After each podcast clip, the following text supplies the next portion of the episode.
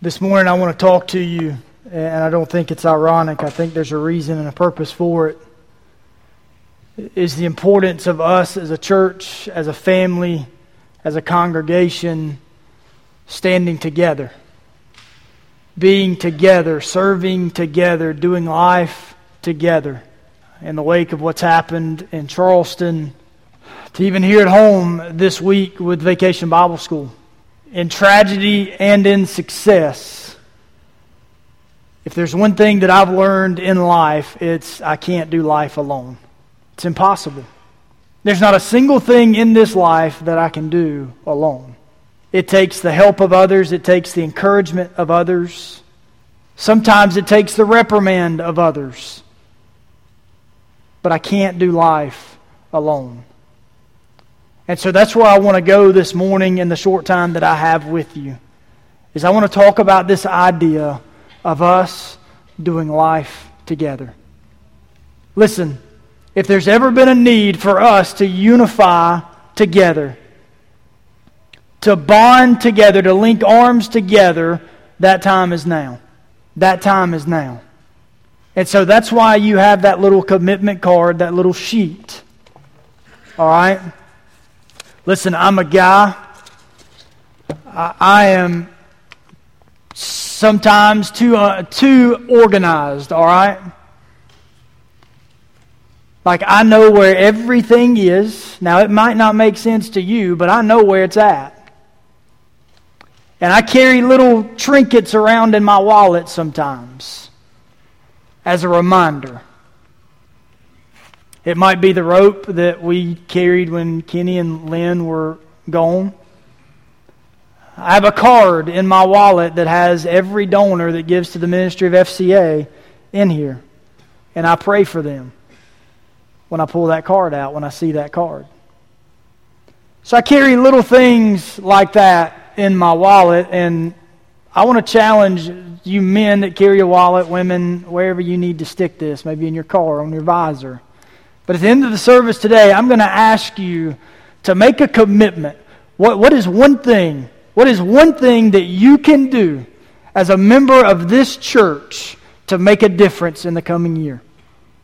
I want you to think of one thing that you can do to make a difference in the life of this church in one year. I don't want you to write it yet, but by the end of the service, I hope that God will reveal something to you that you can do to make a difference in the life of this church. And I want you to write it down. And I want you to keep it with you as a daily reminder.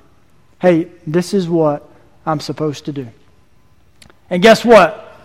If we all do this, if we all make a commitment and we all commit to work together for one purpose, for one goal, guess what? God will be honored. He'll be glorified. And I believe that through that, this community will be changed for it. Ultimately, that's the goal. That's our purpose. Listen, life isn't easy. We can't do this alone. Go back to this morning, and obviously, being Father's Day is very special. Very special day. We talked a little bit in Sunday school about our dads, and I'm going to tell you what, there's not a thing in the world that you could give me for my dad. I love that man to death. He's hard headed, he's a hard worker. And God's slowing him down, slowly but surely. He's knocking on 60 and realizing he's not 30 anymore. But I love that man. Wouldn't be where I'm at today without my daddy. I mean that. That's one man that I know I couldn't get through this life without him. He's talked me out of a lot of bad ideas. Some that I thought, man, would change the world. And he talked me out of them. I'm thankful for him. I'm thankful for my daddy. So my boys come down the steps this morning, and Graham got it right. He said, Happy Father's Day. Graham comes down the steps and he says, Happy Mother's Day. Or Grady comes down and says, Happy Mother's Day. Still got to work on that one. Tell you what, uh, and I'm not one, I don't usually call my family out, all right? I'm not that guy. Sandra and I had a neat conversation this morning. I always ask her on Sundays, what should I wear? Right? Our youth could probably tell I'm not a fashion guy, okay? Don't claim to be, never will be, all right? You probably pretty much figure out what I'm going to wear. Every Sunday, you, you probably know what I'm going to wear. Some of you older ladies, you have favorite outfits, I'm told, that I wear. I don't know. Anyway, so she throws the idea out hey, why don't you wear your navy blue pants and your orange and purple button up shirt? And I went, hmm. All right, so those of you that are fashion experts, how many of you think navy blue and orange go together? Yeah, navy blue and orange go together. All right, hands down. Orange and purple go together. Okay, now here's the hard one. Do navy blue, orange, and purple go together? Are you kidding me? I could have gotten away with that and not had to wear this. So, this was my compromise, by the way, and I thought, I'll say that, I'll never get this right. Like, this is tied. This isn't pre done, okay? This is the real deal. And you know what? I got it on the first try. And I went, mm. So, this is what I meant. Listen, I could not do life without her. There's no question. Together we make a pretty good team. Together we make a really good team. Here's what I want to do. I'm going to walk through Scripture. I'm not going to ask you to stand as I read because there's several verses of Scripture a good portion of Scripture that we're going to walk through together. But I'm going to invite you to turn to Ephesians chapter 4. All right? Ephesians chapter 4 is where we're going to be. And we're going to begin to walk through the first part of Ephesians chapter 4 together. And hopefully, through this, God will begin to challenge us as believers, as a body of believers, to begin to walk this out. This worthy calling that He's called us to, begin to walk it out together. So here's the idea together, togetherness, unity, family, right? How, how do we achieve that as a body of believers? How, how do we strive for, for togetherness? How do we maintain that sense of family and togetherness, first and foremost, we got to go back to the beginning of where it starts. And everything that we say, everything that we do, should flow through the filter of Jesus Christ. And that's where it begins. So, as we're striving for this sense of unity, this togetherness as a family, we have to go back to square one and remember that it all starts with Jesus. That's where it starts with Jesus. And he says in Ephesians chapter 4, we're going to go through the first five verses here real quickly. I, therefore, this is Paul writing to the church of Ephesus, says, the prisoner of the Lord I beseech you, I'm calling you, I'm asking you to walk worthy of the calling which you were called. With all lowliness and gentleness, with long suffering, bearing with one another in love, endeavoring to keep the unity of the Spirit in the bond of peace. There is one body and one Spirit just as you were called in one hope of your calling. One Lord, one faith, one baptism, one God and Father of all, who is above all and through all and in you all. To be together, we have to understand our beginning. And it begins and ends with Jesus Christ. This is a calling we have to understand as a body of believers. We have to understand that this is a calling, something that God has called us to as a church. This is something that He has called us to that is far greater than any individual person.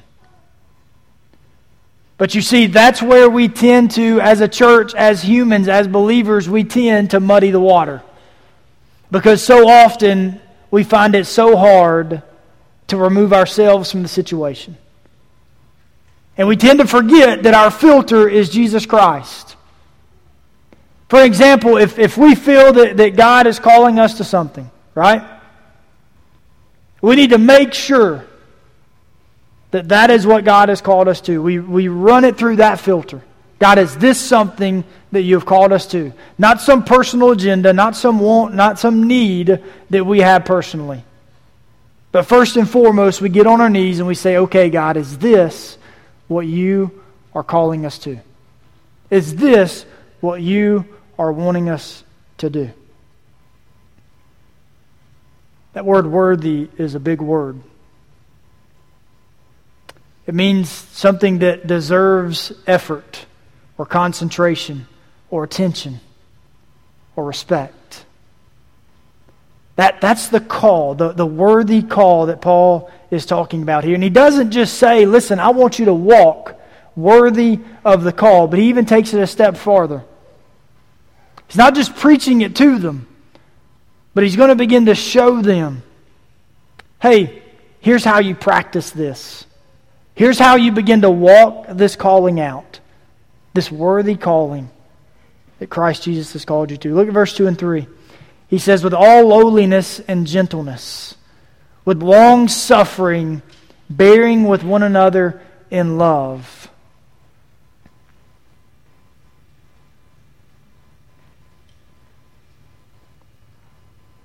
Endeavoring to keep the unity of the Spirit and the bond of peace. He almost rewrites the fruit of the Spirit there. There's several words that he uses there that he uses when he's talking about the fruit of the Spirit. Let me tell you something. As a Christian, guess what? That's not something that you have to work towards to obtain. When you become a follower of Christ, guess what you have within you? The fruit of the Spirit. And as you begin to study the fruit of the Spirit, the fruit of the Spirit begins with what? Love. Everything else is surrounded by love. And he tells us as we begin to, to walk this calling out, this worthy calling out, that we're to be humble. That we're to be humble in our walk, long suffering, bearing one another's burdens doing life together. Listen, I'm convinced some people walk through these doors, and you know what they do? They put their blinders on and they walk just like this.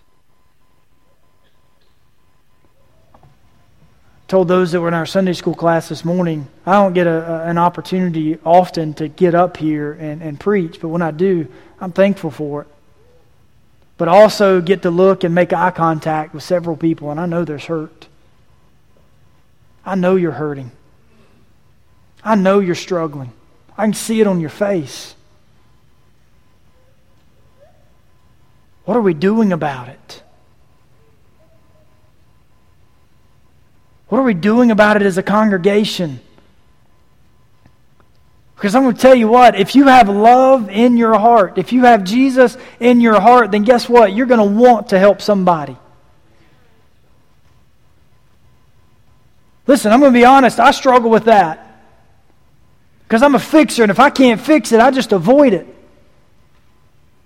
I got to do a better job of that. If I know somebody's hurting, and I'm called to walk worthy of this calling, then guess what? I better do something. Because I'm committed to this life, I'm committed to this church, and I'm committed to walk this thing out, whatever it takes. Is it going to be easy? No. Is it going to be awkward at times? Yeah, probably so. But I will tell you this if I've got an issue, if I've got a problem, I'm going to approach you. I'm going to say something. Is it going to be awkward? Yeah, it probably will be. But you know what? I have no problem laying my head down at night. Sandra can tell you because I won't sleep. I won't sleep. Listen, Jesus said in, in Luke chapter 9, he was in verse 23, he's talking about the cross. He says that if any man wants to follow him, right? If any man wants to follow him, what must he do? Take up his cross. Is that easy? No. Because you know what that symbolizes? I'm laying my life down. I'm laying my wants. I'm laying my needs down, and I'm recognizing where I need to start, and that is at the foot of the cross. That is at Jesus Christ. And I understand that my life means nothing without Him. Therefore, every decision, every action, every word, every thought, guess what? Begins with Jesus Christ. Put that into perspective for a minute. What would this church look like? What would your life look like if you took that simple approach? If we truly understood what Paul is talking about in walking worthy of this calling. You see, I think sometimes in our lives we try to do life and we think that we deserve something. We think because we walk through these doors and we sit in these chairs that we deserve a blessing from God. Well, God, I, I rolled out of bed. I woke up late and I wanted to stay at home, but I dragged my rear end here and I'm sitting in the chair. You, you at least owe me something. No, we don't. No, he doesn't. You see, it's time, guys. I'm telling you, it's time that together we take this serious. Together we begin to do life the way it's meant to be done. And that's to walk worthy of the calling. Secondly, I want you to understand it's not about you. It's not about me, but it's about Him. And the neat thing about that is the fact that He's invited us to join Him in His work. You see, none of this that's going on is our doings. It better not be. But it's God's work, and He's invited us. He's given us the breath of life, the gift of life, to join Him in His work. Look a little farther with me in verse 11. And he himself gave some to be apostles, some prophets, some evangelists, and some pastors and teachers. For the equipping of the saints, for the work of ministry, for the edifying of the body of Christ. Till we all come to the unity of the faith and of the knowledge of the Son of God, to a perfect man to the measure of the stature of the fullness of Christ. I want you to understand something. We've been invited to His work. And some of you are gifted in ways that others aren't, and vice versa. If you have breath in your lungs, you can serve. I'm tired of this. I've done my part. I've done my dues. I'm too busy. I just don't have time. I can't say what I really want to say. Kenny would say that's bull.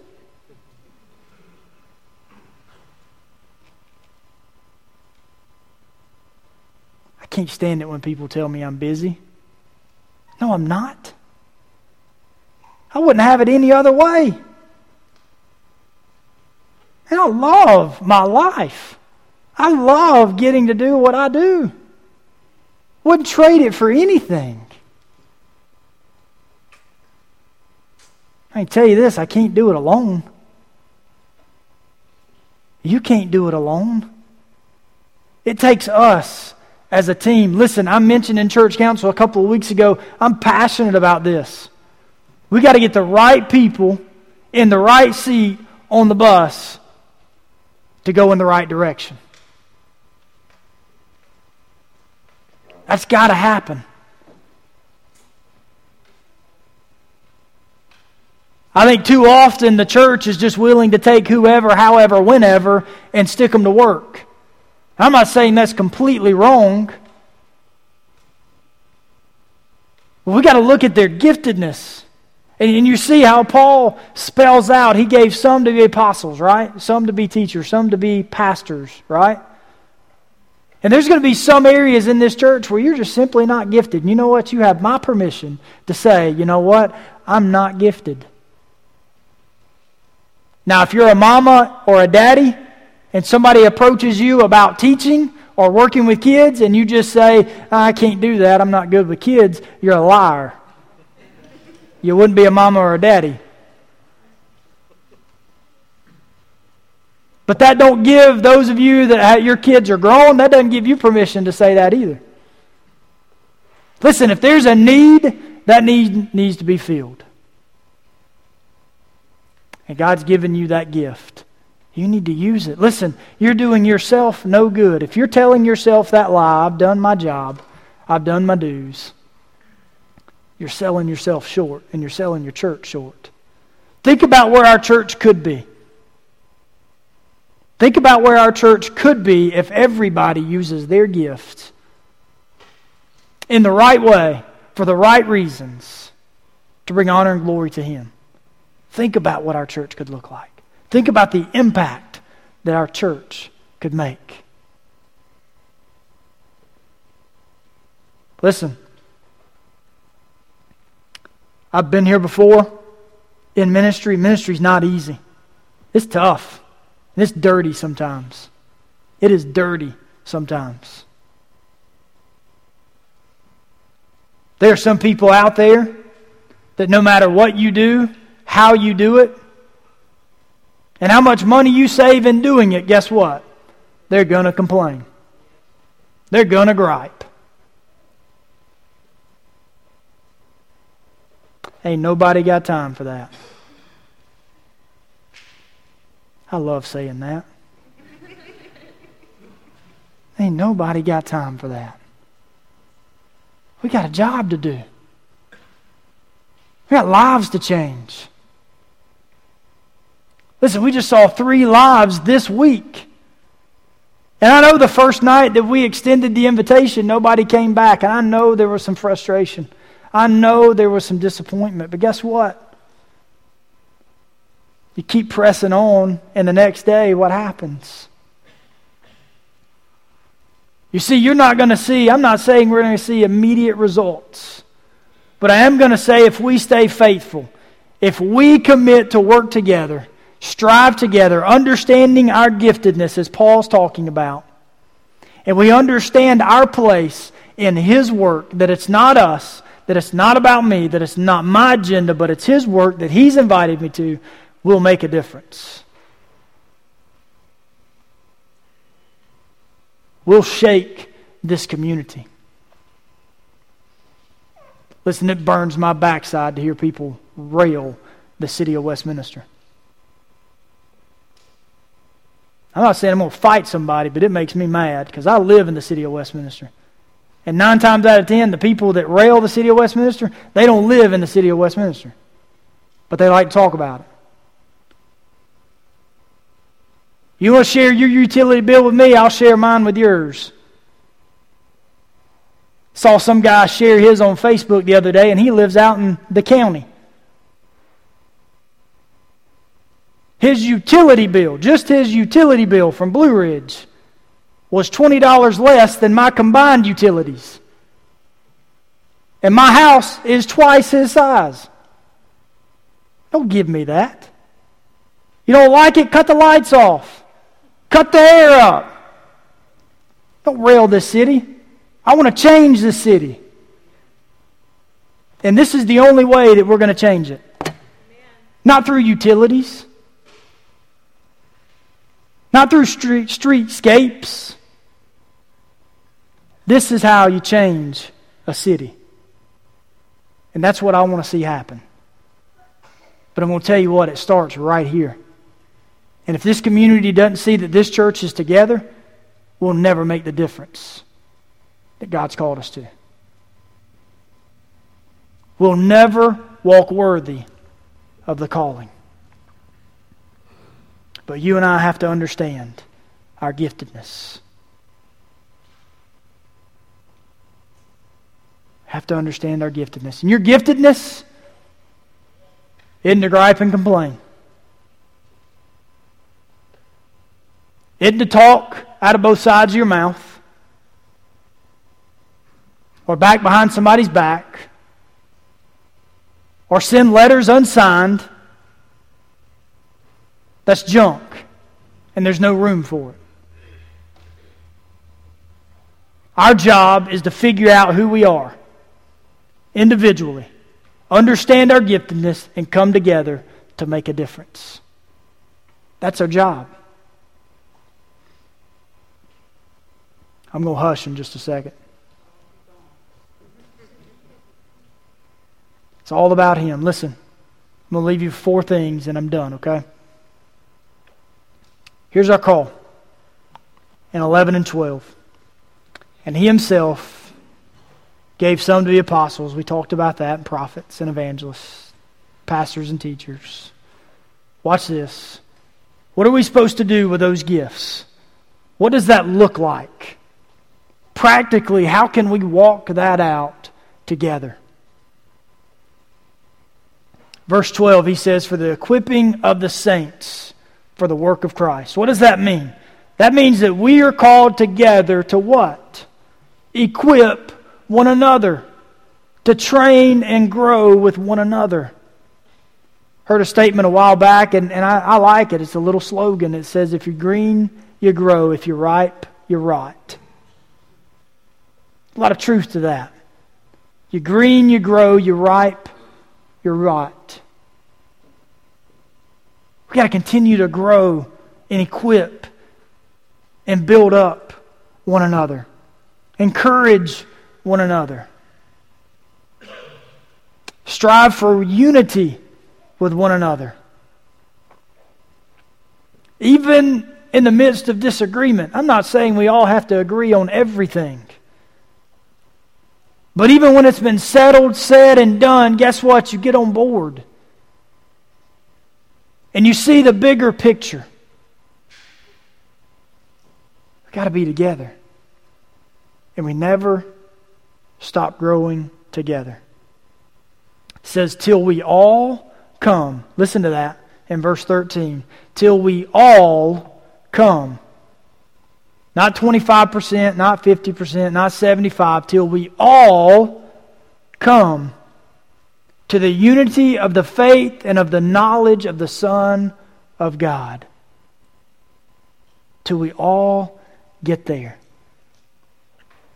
Listen, when you see that individual walk in and man, you're locked in like you're here and you don't care what's going on in their life, you don't care what's happened right? And you know all about it. You saw it all over Facebook, or somebody called you and gossiped and told you everything that was going on in their lives. And you see them walk in, and, and yeah, you want to look, but man, you don't want to let your, your guard down. Can't do that.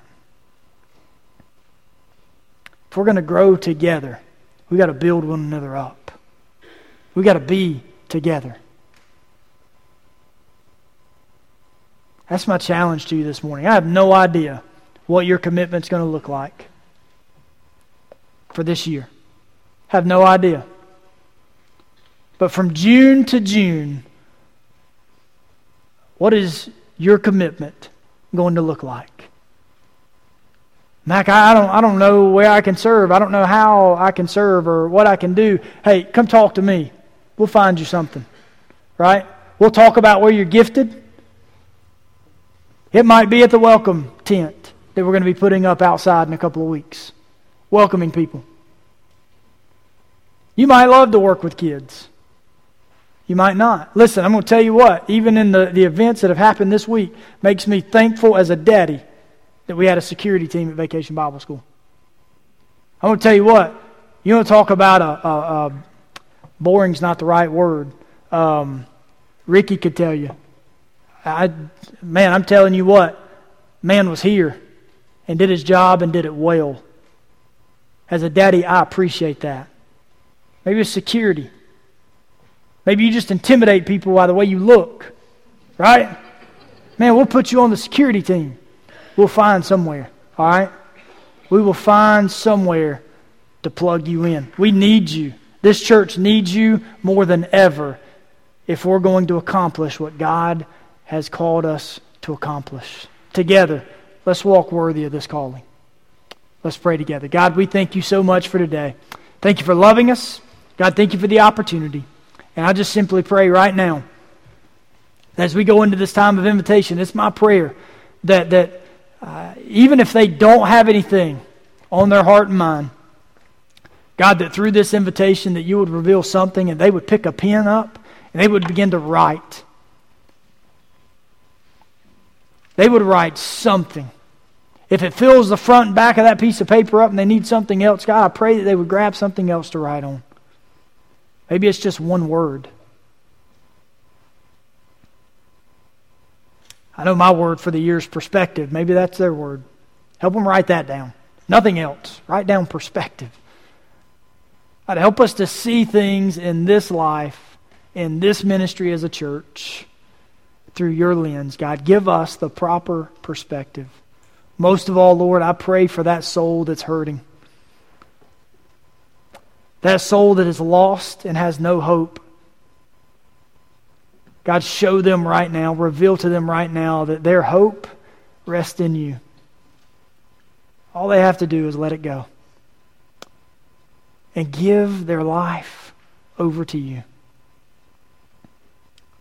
God, help us as a church shepherd them along in their faith journey. God, for that, that soul that is struggling, that, that just life circumstances just have them bogged down. They're struggling. God, I pray that during this moment, during this time, God, that you would show them, reveal to them your strength, your power, your mercy, your grace. And God, they too will just hand it off to you, lay it at your feet. God, have your way. May your spirit move. Give you this time in Christ's name. Amen.